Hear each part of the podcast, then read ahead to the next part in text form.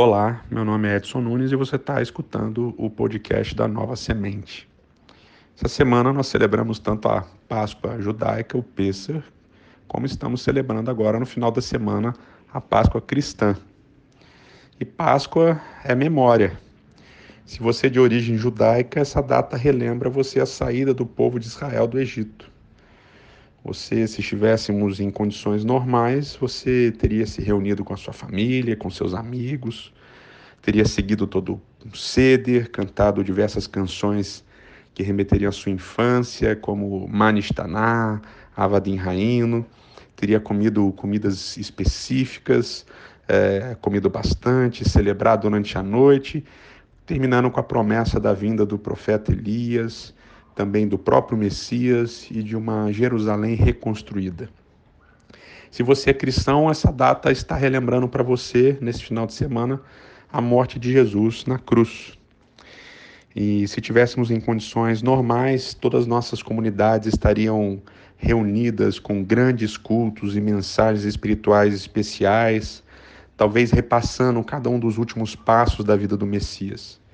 E no final, talvez no domingo, participaríamos todos juntos de uma, uma grande cerimônia de ceia que nos remeteria ao nosso novo nascimento, batismo, e terminaríamos celebrando a promessa da volta de Jesus e da Nova Jerusalém.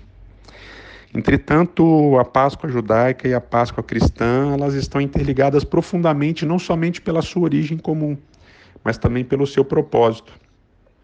A Santa Ceia cristã é justamente a ressignificação dos símbolos judaicos, já que Jesus, o Messias, deu novo sentido ao pão sem fermento, a matzá e ao vinho, participando da cerimônia judaica. O próprio propósito de Jesus era justamente celebrar uma nova libertação, um novo êxodo proporcionado pela morte do primogênito da criação, do Cordeiro Pascal.